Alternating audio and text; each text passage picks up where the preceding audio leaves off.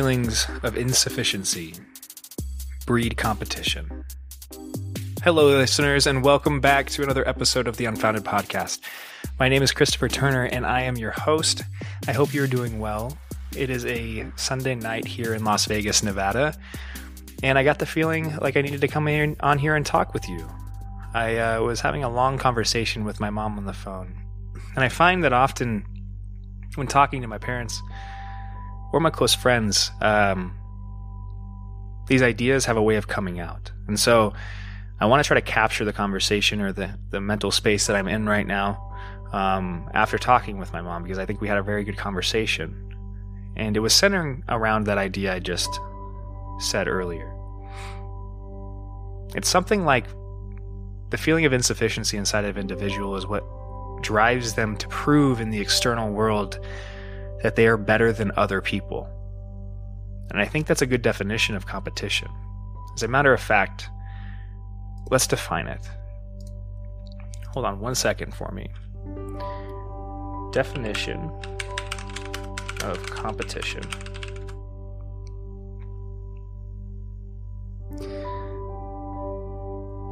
The Google definition of competition is the activity or condition of competing.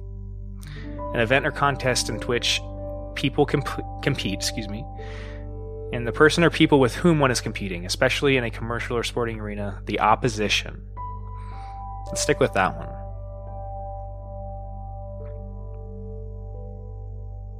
In order to view somebody as your competition, you have to label them as an other in some way. You have to place them outside of yourself. You have to believe that they have some desire to be better than you, quotation marks, right? If you think about that within yourself, and it's what I've tried to do here tonight, it the only reason you'd want to prove your worth to other people is because you feel like those people don't understand or see what you are. And if we go a little further, it could even mean, and I think this is a little more accurate, that you as an individual feel insufficient in some way in regards to that person that you as an individual need to do something in the external world to prove to them definitively, quotation marks objectively, that you are better than them in whatever avenue you're approaching.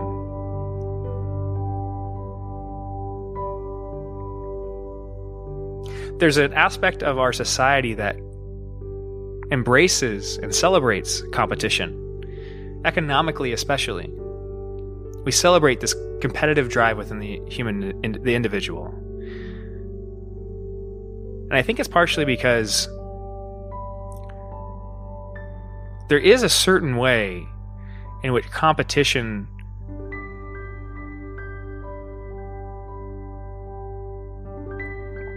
forces people to exert themselves. It's a way in which we compel people to use energy And when you place competition within an, an economic system, you center it, the economic system on competition, what you do is kind of demand a certain amount of energy out of people, right? When you place competition as your sole virtue, what you demand of people is for them to prove externally that they are better than everybody else on that playing table, everybody else within that society, everybody else economically. And I think if you look at the world, I think it's pretty obvious to see what that can produce. Not always, but what that can produce, I would argue probably more than not produces, is something like egomania. It produces something, a cycle of sorts. A cycle in which people look to the external world for vindication of their of their worth. Another odd thing we've done economically is attached individual worth to monetary value, to accumulation of things, external things. And we use those things and that money as a way to easily demonstrate our dominance, easily demonstrate that we are better at a basic level than the people that are also competing in that arena. And that the assumption is, at least in our economic system, that the best individuals rise to the top. The cream rises to the top in that. But I don't know if that's true. I think we've devi- we've defined the cream incorrectly. Because the best individuals, the most influential individuals, and the the ideas that are the most meaningful almost never immediately have a monetary value. The ones, the ideas that would really truly benefit humanity as a whole. Not that they can't, not that those two paths can't cross. I think they can, you know. The world's a very complex place. But that in general,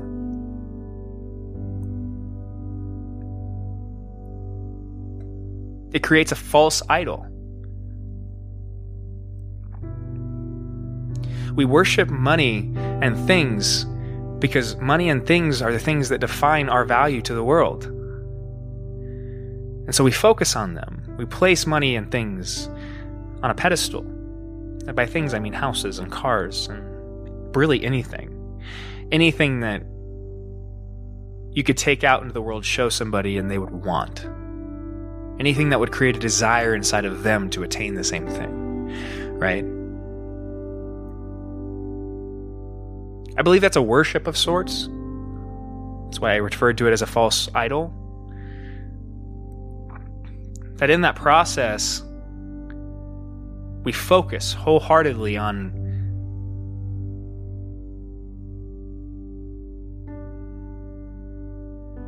lifeless things. Things lacking soul, things lacking individuality, things that anybody could have if they play the game right.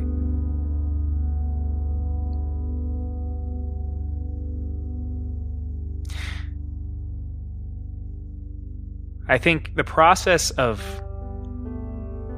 idolizing these things has created a certain set of virtues, is distilled what we consider uh, it's it's created a certain archetype.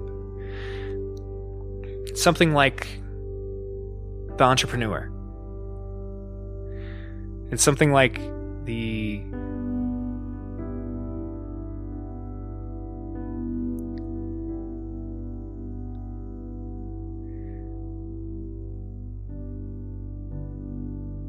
It's something it's it's it's something like assuming that individuals with the most worth have a gravitational pull and that gravitational pull attracts our idols, money, and things.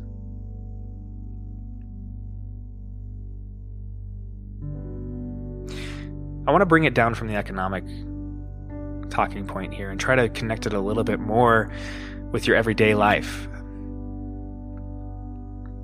One of the ways that you can recognize this competitive aspect and the way it seeps into everything that we've created almost a deity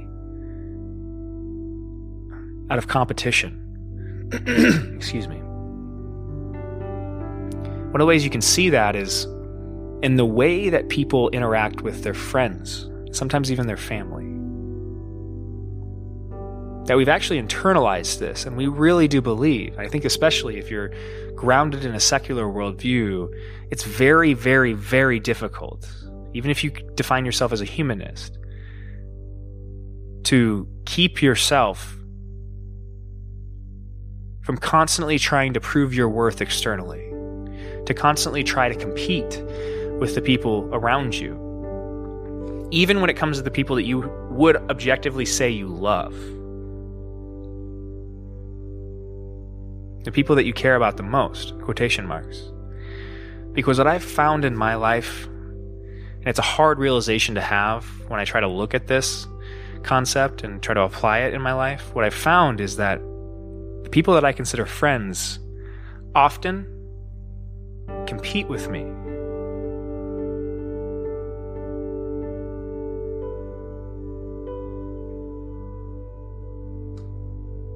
There's a weird way in which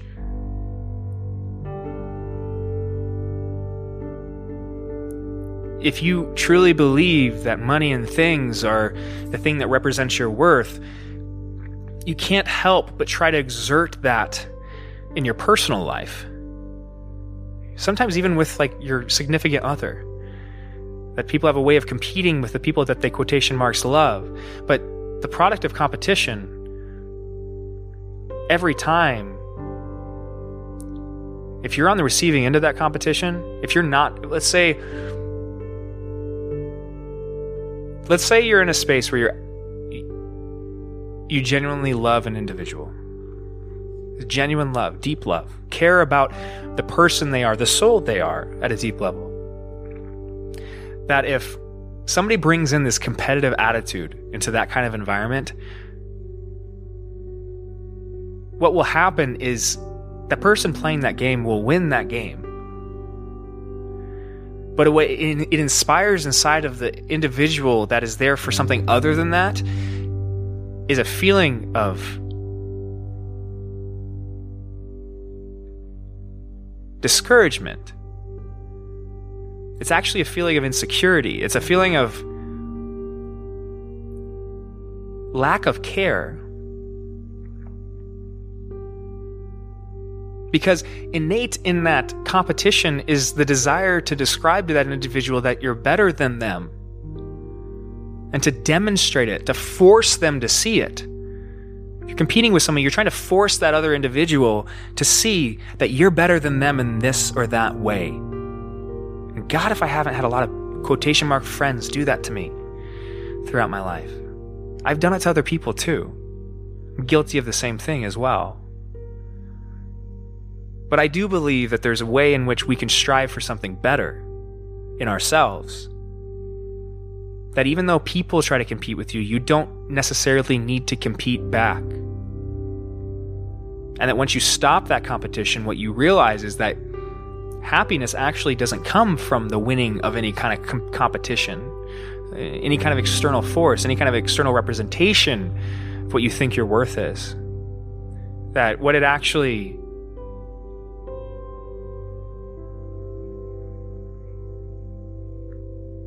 that what what what happiness comes from is something like truth. The expression of everything that you are unbounded. And your ability through expressing that to bring absolute and utter beauty into the world.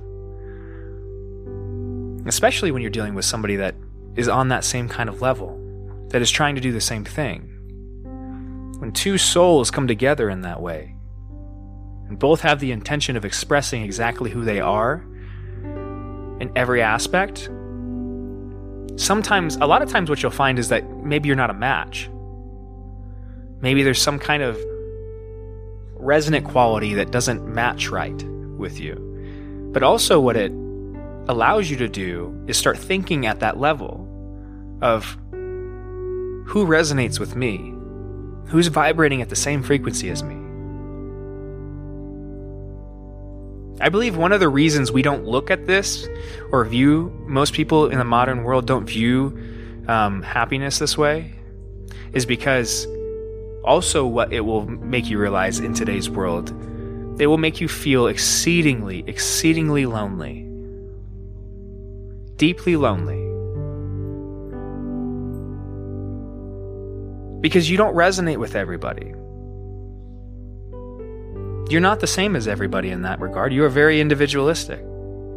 Your soul is very specific. And what that entails or asks of you is it's this journey of sorts. It's like, oh, well, then I got to look real hard and real long. And I also have to hold myself to a high standard. I have to say, I'm not going to stop and settle for anybody who resonates at a different frequency than mine. It requires faith and trust says, I believe there is something out there that resonates with me, some person, some individual, some group of friends. Like, it doesn't have to be romantic. And that if you're willing to view happiness in that way, it'll demand that you look for it.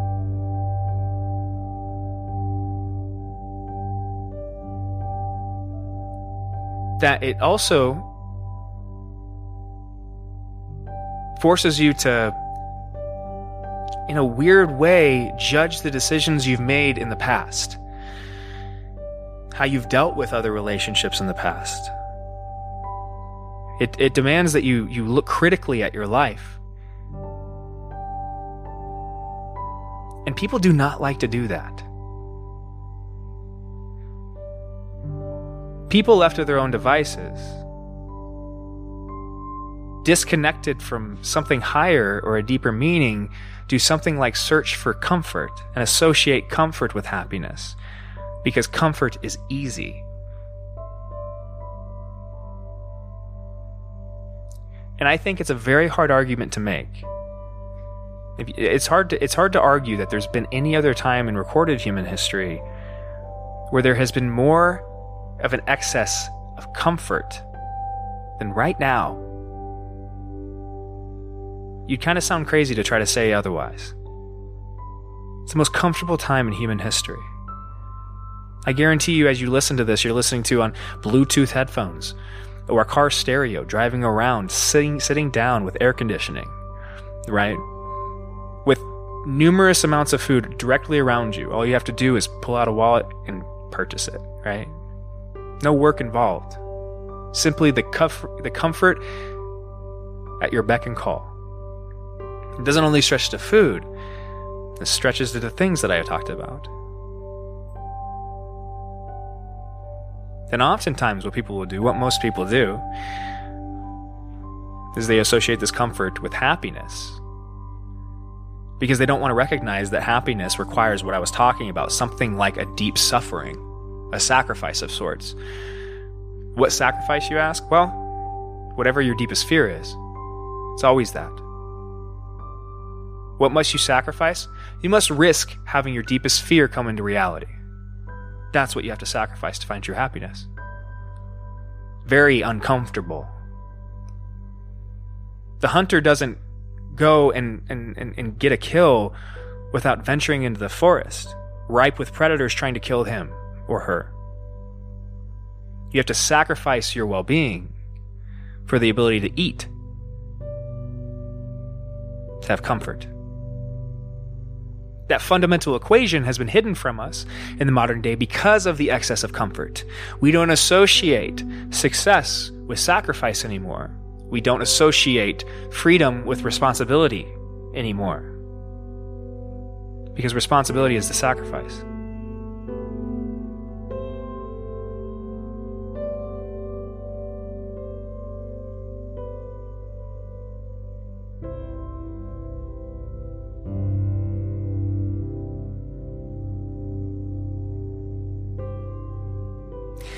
There's also a very weird way, and I've noticed this with my friends.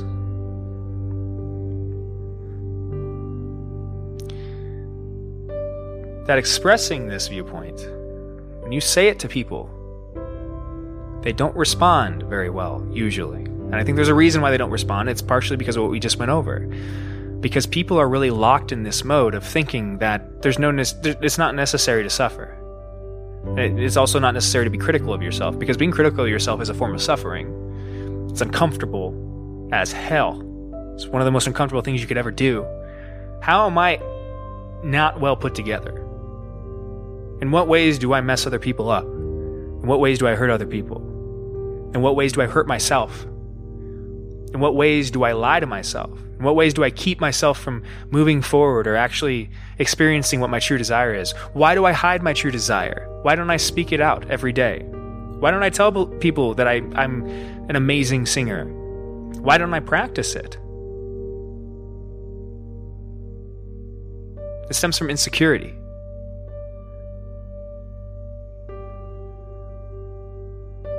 disconnected from a higher purpose or a true meaning, a deep meaning, disconnected from your individuality, you're nothing but a consuming thing. You're almost a you're a mechanistic thing, as secularism would describe you. Something that needs a certain amount of caloric intake to sustain itself, and a certain amount of comfort.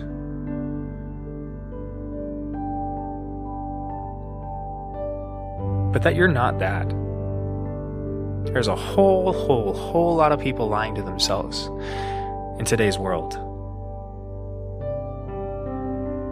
Not only are they lying to themselves, but they have been led astray by a worldview that tells them they're the center of the universe. The, by a worldview that tells them that consciousness has no meaning. By a worldview that tells you that this is all there is. So you better live every day to the fullest. What does living to the fullest mean? Well, let's get some things. Let's take some vacations. Let's get a lot of money. Let's get a lot of power. Oh, what do you see people doing? Don't believe me? Look in the world. These are not healthy things. These are egotistical things. These are lies. These are facades.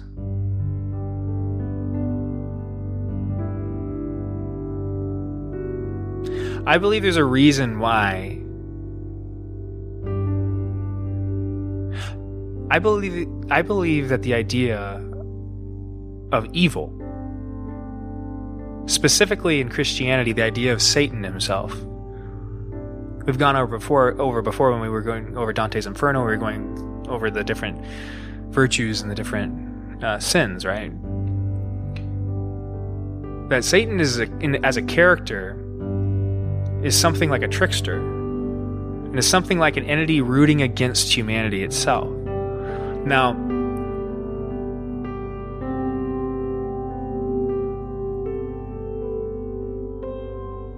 I believe that the idea of the archetype of Satan is a representation of the human ego.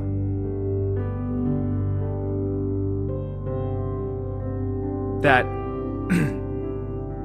it's a way in which Christianity, and I think it's one of the reasons why it differs from Eastern religions, is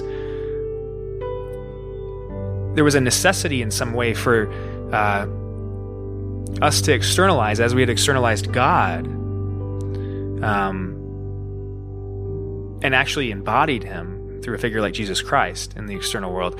Uh, there was a necessity to have an idea of an externalized ego and that the way you do that is to anthropomorphize in some way, to create an archetype, uh, an idea of an individual that represents what the fundamental aspects of the ego are, what its function is. And I believe that the function, the reason that Satan is associated with a trickster, is because the function of the ego is to trick you. What it does is tricks you. It tricks you out of actually realizing who you are it tells yourself, it tells you that you are the only thing in the universe. It's literally one of one of, the reason that Satan was cast out of heaven in the biblical stories is because he questioned God, thought himself higher, his judgment higher than the highest being in existence. The audacity that comes with that is something like the ego. It's an embodiment of the ego and that each and every one of us has this living inside of them. To some extent. And the reason that Christianity paints uh, good and evil as locked in a timeless battle, a never ending battle, is because It is aspects of the human, they are aspects, good and bad are aspects of the human being. That what good is, is something like the expression of individuality, true individuality, truth itself. And what bad is, is something like the holding back of it. And I believe the reason why we've talked about the ego in these podcasts and why the point of a lot of this work has been to try to tear down the walls, the things that you've created inside of yourself that tell you you're something you're not, is because the ego is what holds you back. It is what tricks you out of connecting to your deeper purpose. It is what hides it from you most of the time. It's the things you tell yourself. It's the comfort that you desire because the comfort is a numbing agent of sorts. Those things do nothing but numb your desire to find out what you are. It's why we, people don't like being alone. Oh my goodness, I just watched a show last night and I'm really glad I thought of it. Bert Kreischer's The Cabin. Go watch that show. I, I, it was supposed to be funny and entertaining. I found it deeply disturbing. Because what Bert did, and I don't mean to be overly critical of him, but what Bert did is something like take the process of spirituality, spiritual awakening, the examples and the, the philosophies that people have, have developed throughout history through true suffering and made light of them. Now, I, am not saying that comedy doesn't have a place. I think it does. Comedy is very crucial. This is, in a lot of ways, a comedy, life in general. But objectively, if you watch that show, that's, I shouldn't say objectively, but my subjective view of that show is that Bert Kreischer has something of a problem a very deep problem that I've seen represented in a lot of people in the modern day. And I think, oddly enough, he represent he's a very good representation of what a lot of people struggle with: addiction itself, feeling of insufficiency. Where does addiction come from? Exactly that. It's a numbing agent. You can be addicted to things or people or places, right? You can be addicted to going to church. It can be a numbing agent as well.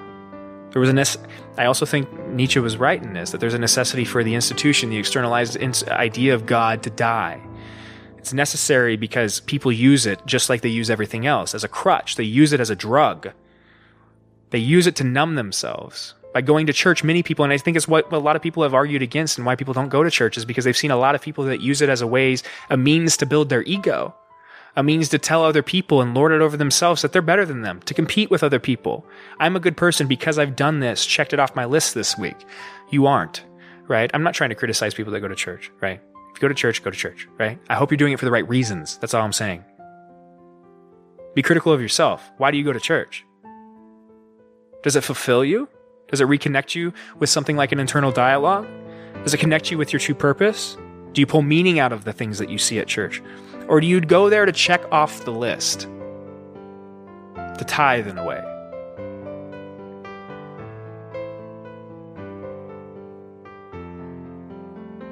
There was a necessity to kill that off.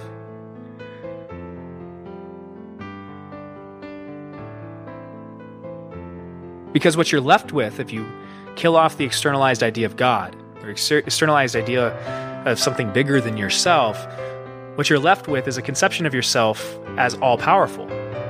It's the only way to think. Well, if there's nothing bigger than me, then I'm it, right?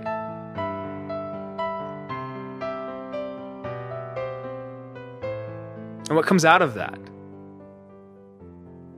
What does that sound like? Satan.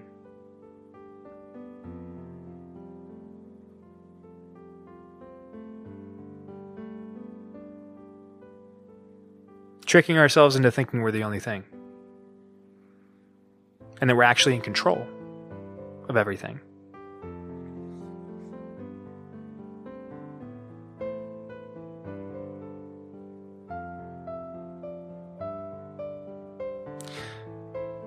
Those numbing agents, whatever you use as a numbing agent,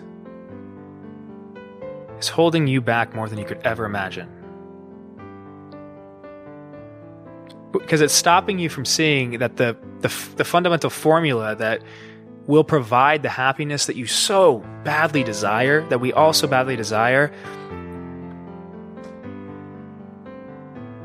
is the suffering you don't want. You're hiding from exactly what you need. Everybody is. There's not a person on this planet that isn't hiding from something. Some kind of fear, some kind of insufficiency. I think it's necessary for us people, evolutionary, in an evolutionary way. I, I don't think that, that religion itself is disconnected from the, the, the way that the human being evolves. that spirituality is disconnected from that process. Why would it be? As I've said before, we're not we're not foreign to this world. We're not alien to it. We come from it. What we view happening in nature, we would assume, most scientists would assume, has happened with human beings as well. You could go watch Ancient Aliens and say otherwise, but I think that's a hard argument to make or prove at least. But, you know, you, you can have your opinions, right? Everybody can. All I'm trying to say is I think that the spirituality aspect needs to evolve, and I think that's what's happening right now. I think there's a reason why things happen when they do. I think there's a reason why 2020 has been such an absolutely horrendous year, and I think it's something like the universe telling us you're getting it wrong.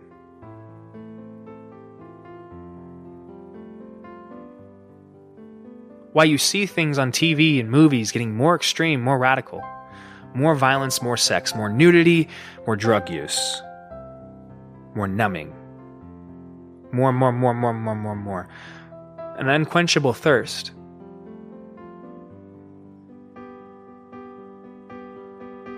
The devil is a trickster.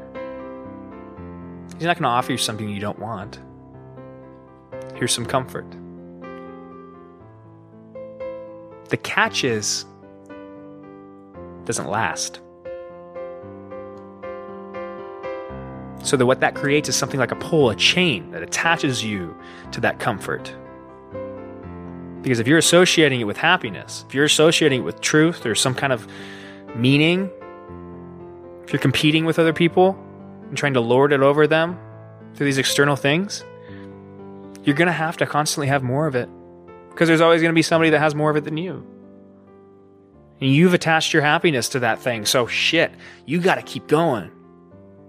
What do you see people with the most money in the world do? Not all people. What do you see a lot of people that that the that the people that if you were to conceptualize that are very I would say like the unhappy billionaire. They exist, don't they? Why do billionaires need to buy more and more things? These guys these guys that we we rail against on the left, right? These corporate monsters and, and, individuals that have accumulated so much wealth that it seems just absolutely asinine, disgusting at a level, right? How do you think they got there? Why do you think they have such an astronomically unimaginable amount of it? Because they've been seeking it continuously, over and over again. And I'm sure if I talk to many of them, they've absolutely believed that that is a key to their happiness. I've seen many people say there's like songs that talk about it. You know, what was it? That one country song like I can you can copy happy you can uh Money can't buy happiness, but it can buy me a boat. Right? That that country song? That's a good way to kernelize it.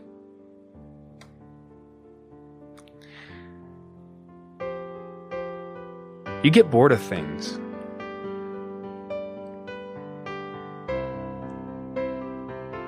You could say no, but I think you're lying to yourself.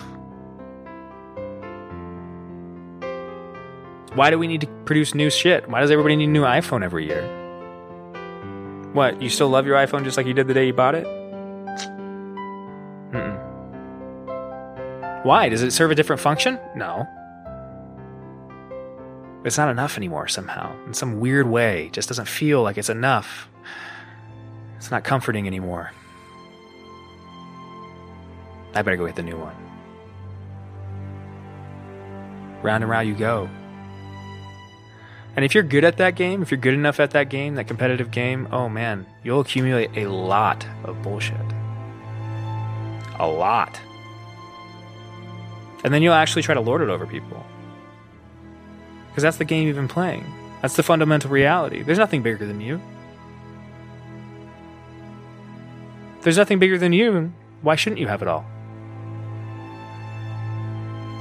If I'm innately ordained to be the thing that has it all, then let's show the world that.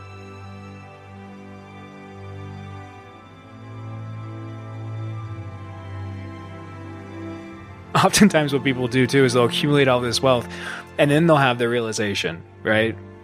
Oh, I better do something good with this. You know? So you see people like Bill Gates and these kind of people going through and spending ridiculous amounts of money around the world, you know, philanthropy, we call it. I think that's a way of trying to make up for past mistakes.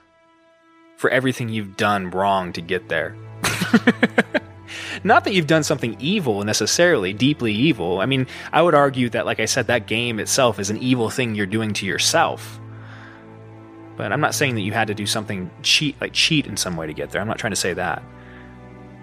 I'm saying you've done something fundamentally wrong, something like sold your soul to the devil. And the only way you really realize that is to have everything you could ever think of. It's also why you see, I think, some kind of disturbing quality coming out surrounding excessive wealth. I think, you know, everybody's heard about the, the Epstein thing, right? In the pedophile island.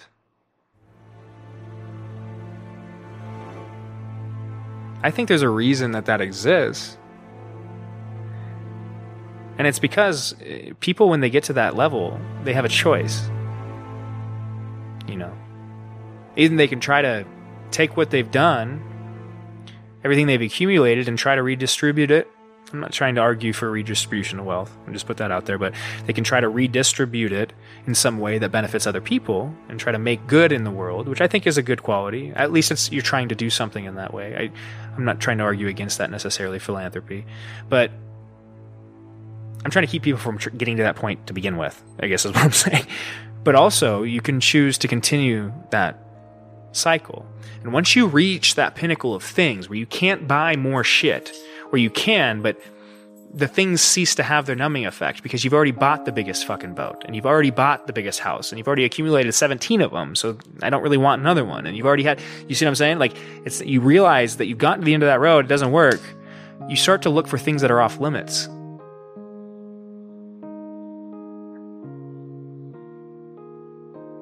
It, perver- it produces a perversion. It can produce a perversion inside of people. I think we have examples of that. And I think that's those examples are trying to be suppressed by exactly the individuals that take part in them. Oddly enough, those individuals also have to happen to have a lot of power because we've designed our society off of money. Off of those those idols actually being powerful. We've made them powerful.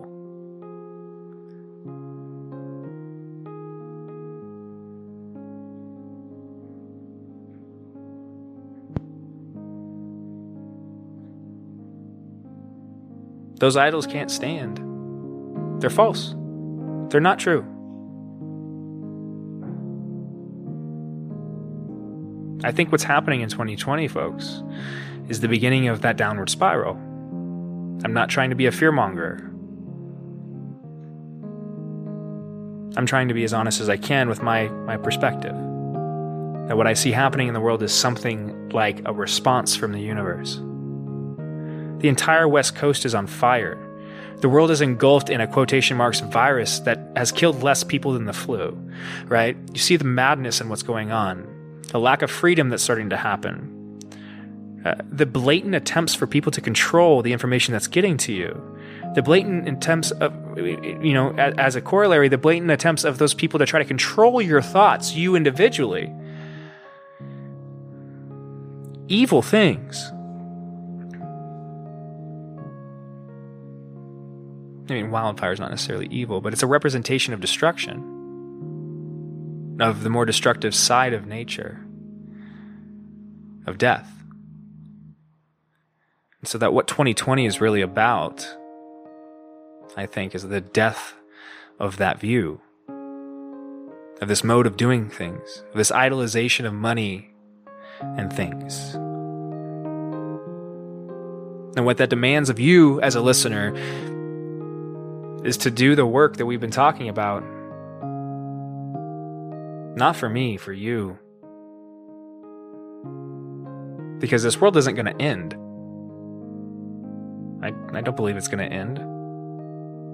I believe it'll transition, just like it always does, to something else.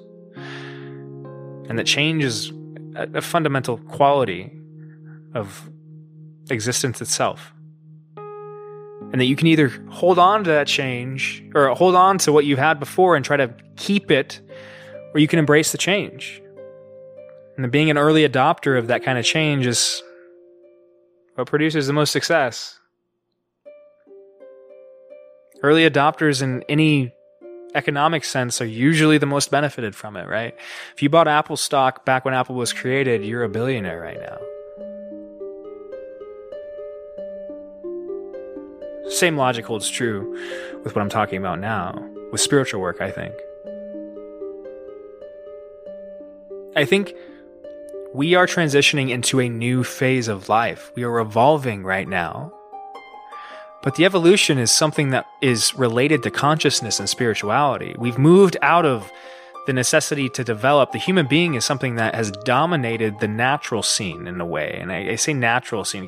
Nature is a weird word, but like in the way we use it. But but we've we've escaped the bounds of the natural world in a way. Our consciousness has allowed us to develop systems which produce unlimited comfort something that doesn't exist in the natural world. And so what that's produced inside of the human being is something like a perversion, something like a downward spiral or a reversion to anything that would hold back that comfort or would tell you that it's not anything that would tell you that comfort isn't the law of the land in a way, right? And so we've held that belief as true and in some ways, for a very, very, very short period of time, we're talking like on the time scale of the universe, it's not even a breath. Uh, on the time scale of the, or a blink of the, not, of, of, of the eye, even on the time scale of the solar system, right?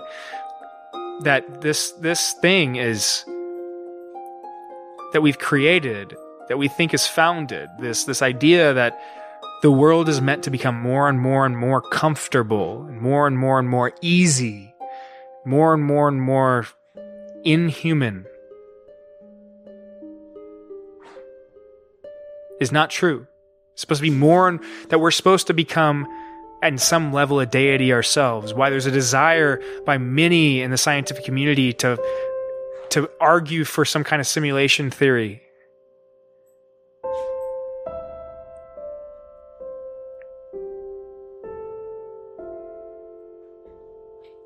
or also to argue that you are the thing that creates the world. There's there's this argument too that like nobody else exists except for me that you see, which is like the most egotistical way you could view the universe ever. It's literally confusing yourself with God. There's no, I mean, the, the universe itself.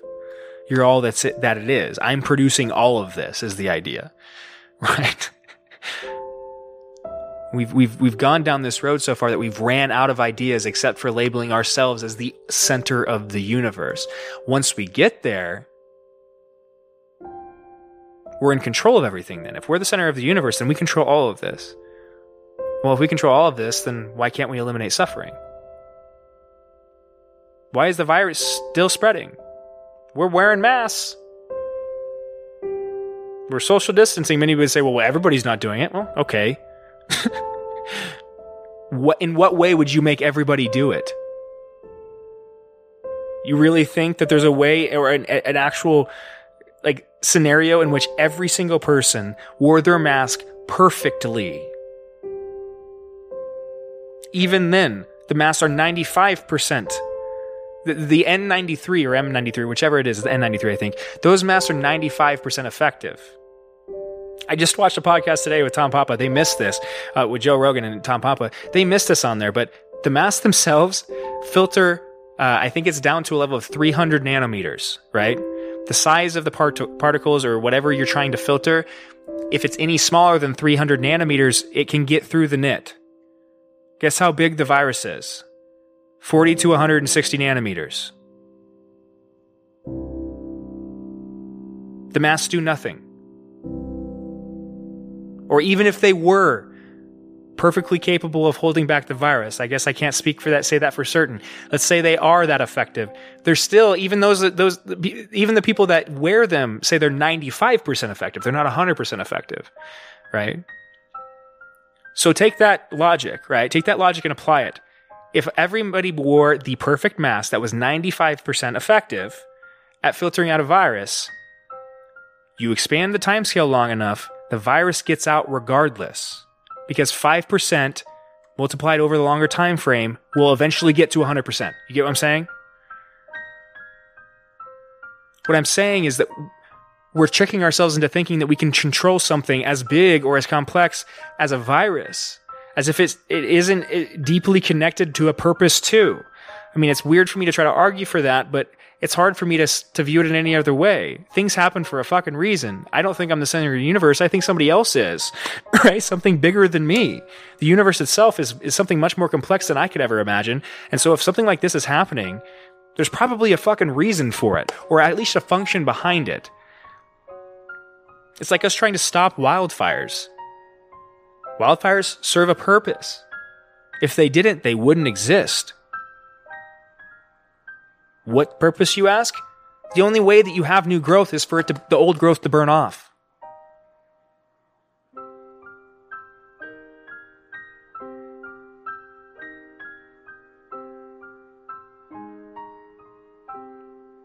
We are at a point, and I think that's what the virus is in a way, is a very, in a very odd way, the universe telling us you're not in control. And everybody losing their fucking minds realizing it. It's the secular worldview crumbling at a fundamental level. We're all that there is. In comes a virus.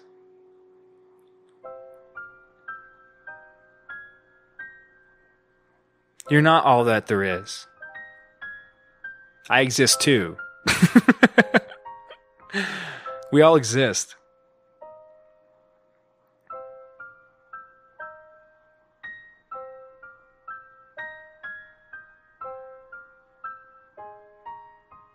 I brought this up in the context of competition.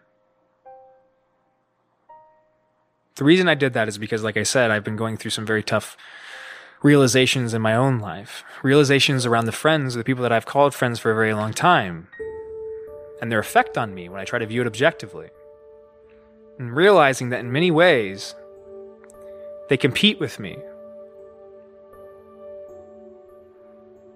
And in many ways, I've competed with them in the past too but that what I'm very, very uh, doing, putting a lot of energy into right now is trying to not do that with them. And when you do that, when you try your best to just be, to love whoever it is, or to express yourself truthfully with whoever it is, it has a way of demonstrating this to you.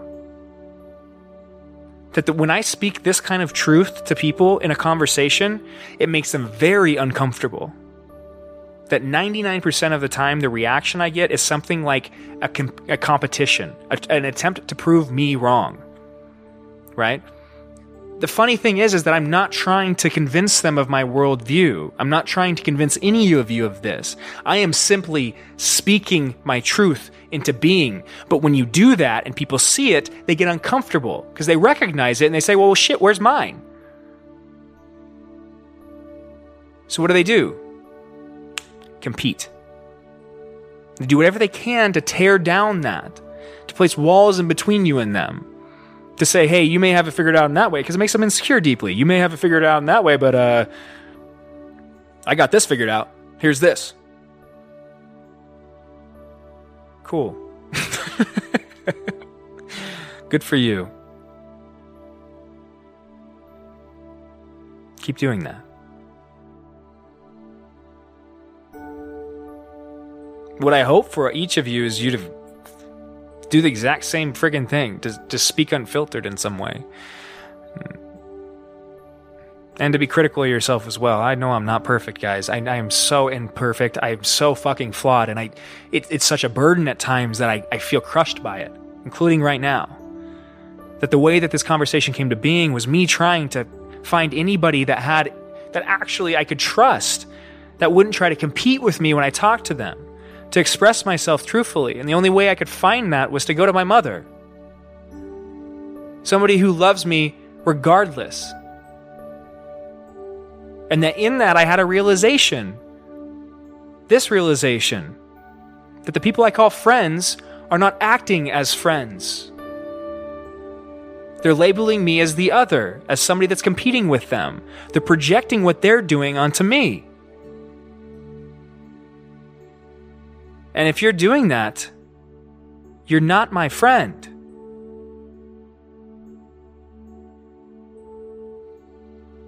People who love you try to raise you up. They encourage you. They speak honestly. They don't hide. They don't wear masks.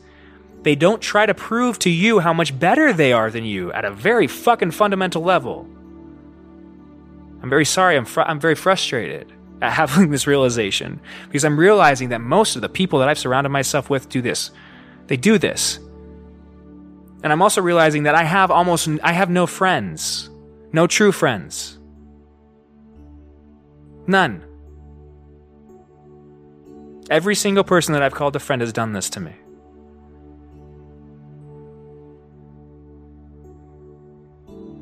And that is an incredibly lonely fucking place to be. When you try to reveal yourself and people do nothing but compete.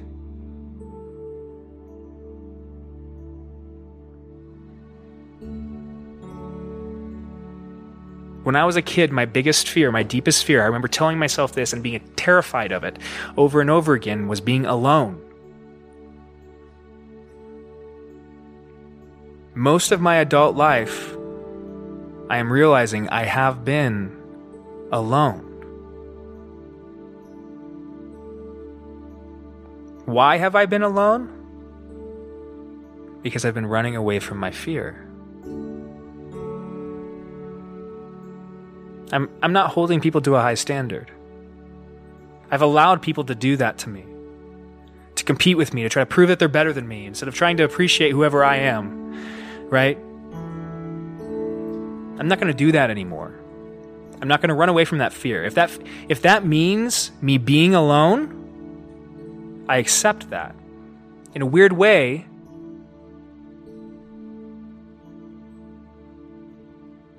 I believe the thing that holds you back, and I've said this before, the things that hold you back from experiencing exactly what you're supposed to experience are your fears. What is my deepest fear? Being alone.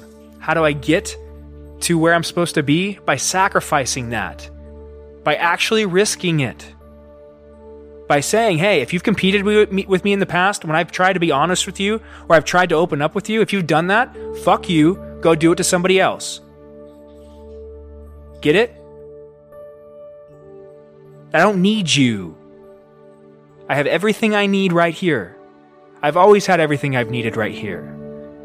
Me and my belief, my faith is what supports me, not anything else.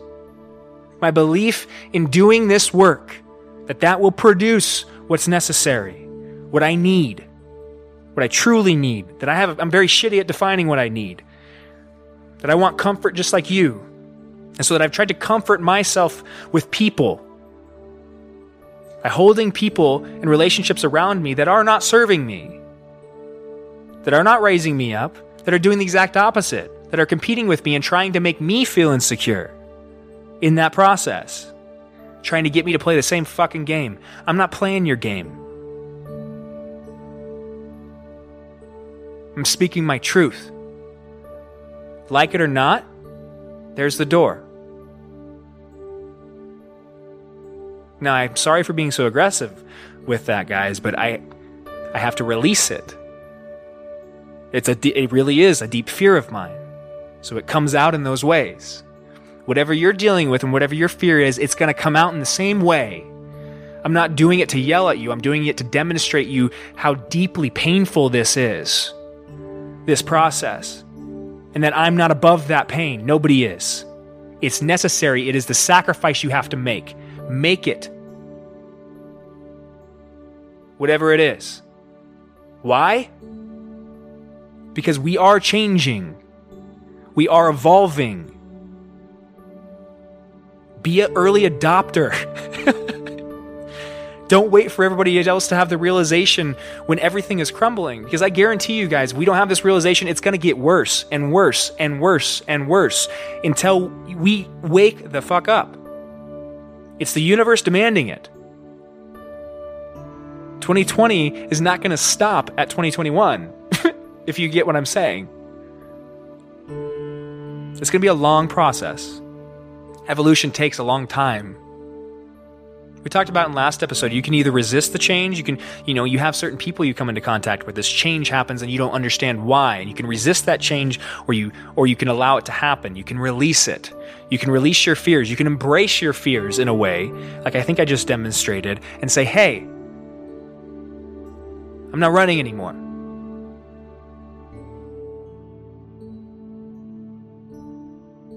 You have all the capability to do that. And that that's how we make this leap.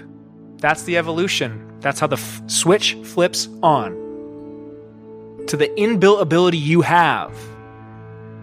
The psychic, the telekinetic abilities, the empathic abilities that you have that are there, that is an evolutionary development. If the human being was to evolve a form of communication outside of language, how would it express itself? Have you ever thought about that? It'd probably be something like that, right? What is Elon Musk trying to develop right now? He's trying to a neural implant, right? That can that can uh, what's he say? He says it's a we have a latency problem, right? between our, our, our our thoughts and our our ability to communicate. Or uh, uh, uh, no, it's a it's not a latency problem. It's a how does he describe it? I'm sorry, I'm, I'm having a, a, brain fart there, but it's something like um, we're constrained by our ability to express ourselves verbally, visually, and that there's a necessity that the machines themselves, like your computer sitting next to you, they can communicate a massive amount of information. Bandwidth is what he describes it as. That that that that we have a bandwidth constraint, and that our ability to communicate is very, very, very slow and primal. It's it's still it's it's it's it's archaic in ways, especially when in relation to the way a computer communicates, the way a machine communicates. That it's almost instantaneous. That that latency, that bandwidth is massive, or the, the latency is small, the bandwidth is massive, and and so that he has this idea that the way that we get over that, the way the evolution is going to happen is by us inventing something, some kind of plant, implant, right? Where we connect everybody like a machine. I'm sorry, Elon. Uh, I love you in every way, man. I think you're one of the most brilliant people on the face of the planet. You're literally the embody, embodiment of Tesla modern day. But you're wrong there. Consciousness isn't a machine. You can't tap into it that way. I, I can tell you what will produce that. You're right about the problem, though. We do have a bandwidth problem, we do have a latency problem. I think the universe is hard at work at that right now.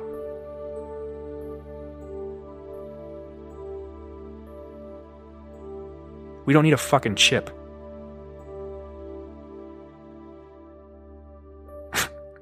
it's literally like the universe is laughing at us. Look at these monkeys trying to put a chip in their head. Any kind of alien species that actually had the ability to communicate that way, and many alien stories, alien encounter encountering story, stories, people speak of them having this kind of ability, or we have this assumption that aliens would have the ability to communicate without talking, telekinetically in some way, right? This is the assumption. So if aliens were viewing us, watching us trying to stuff silicone and copper wire into our head, stabbing it into specific spots in the brain in order to communicate something as complex as consciousness, they would be laughing. Tell me I'm wrong. You can't. That's a stupid question. Sorry.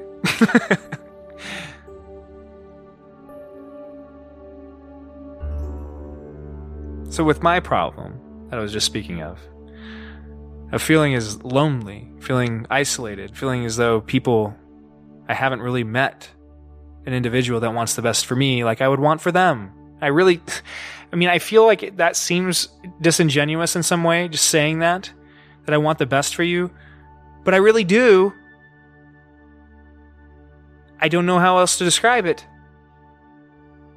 I want you to be as truthful and happy to find true happiness just in this in not necessarily in the same way, but just to find it. I really want that for you. You know what I mean?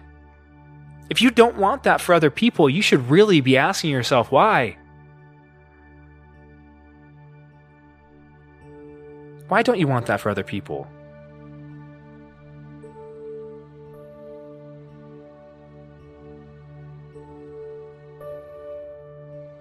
I'm not going to settle I'm not going to make the mistake that I see a lot of people do. They make it romantically and they make it in friendships as well. They get so scared of this loneliness feeling. I think the loneliness feeling is a very deeply held fear for most people. The quickest way you can drive somebody crazy is to isolate them. So, what do we do in a world that idolizes comfort and things and money? As soon as we come across something that fits even slightly, we grab it. Because it solves that problem. Quotation marks. Hmm, no, it doesn't. It does the same thing that trying to solve your happiness with a boat would do. it does nothing but comfort you for a little bit. And then you look at the divorce rate and the suicide rate and the depression rate. Those don't seem out of line to me. Seems pretty damn accurate. But yet we're sitting here trying to solve those too with pills. Like those are an inherent problem. No, they're they're literally a representation of the problem.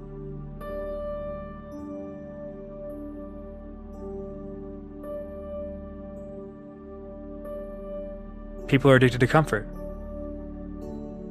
They're led astray. They're disconnected from deeper meaning, from true happiness. They're trying to solve it with things that can't. And so when they do that enough, they get depressed. When they do that with a romantic partner, they get divorced once or twice or three or four times.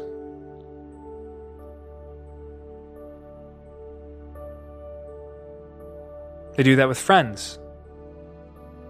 They say, oh, they want the best for me. When you have examples every day of them trying to put you down in subtle ways, of them trying to compete with you. You settle. You say, yeah, but nobody's perfect. True.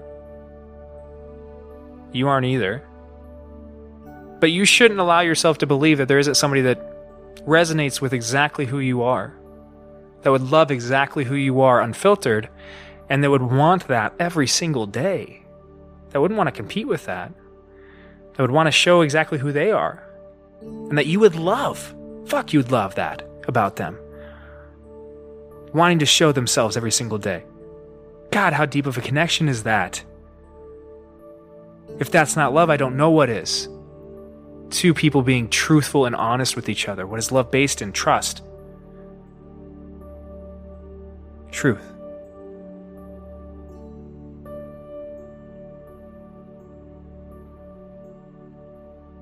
We don't have a problem with lowering our standards. Y'all motherfuckers need to raise them. That's what I'm trying to do too. I'm sorry for the language. Man, I'm being very aggressive. I need to stop with the language. I know it's way too aggressive. I have a potty mouth, sailor mouth. I'm, I'm from military, guys. Like, it, it goes with the territory, right? It's definitely one of my flaws I need to work on. I'm sorry for. I didn't mean to call you guys that term. That was very, very mean. I'm sorry. But hey, I'm not perfect. you need to raise your standards. You need to realize that there is those people out there for you that would want the best for you and that would love exactly who you are. And that would want to see you develop exactly who you are. To be better and better at expressing it. And to be better and better at bringing that into reality. And that there's a connection that you can make with those kind of people that is something like what's necessary for humanity to to to grow, to evolve. And that I hope you do that. And that I hope you've enjoyed this episode of the Unfounded podcast. I hope it wasn't too aggressive for you. I hope I didn't offend any of my listeners and have them shut it off immediately when I started cussing at you guys. Not my intention. Like I said, I hope it demonstrated what I was trying to talk about. Uh, but I hope you're doing well. I hope you're staying strong with Sober October as I went over in this, that's what it's all about, guys. That's that's what sober October is about. It's not just about drugs and alcohol. It's sobriety is about figuring out what you use as crutches, like I said in the other episodes, what comforts you. And that doesn't have to be drugs or alcohol. That can be a lot of different things. At the same time, don't be too hard on yourself. Recognize that this is a journey, not a jump.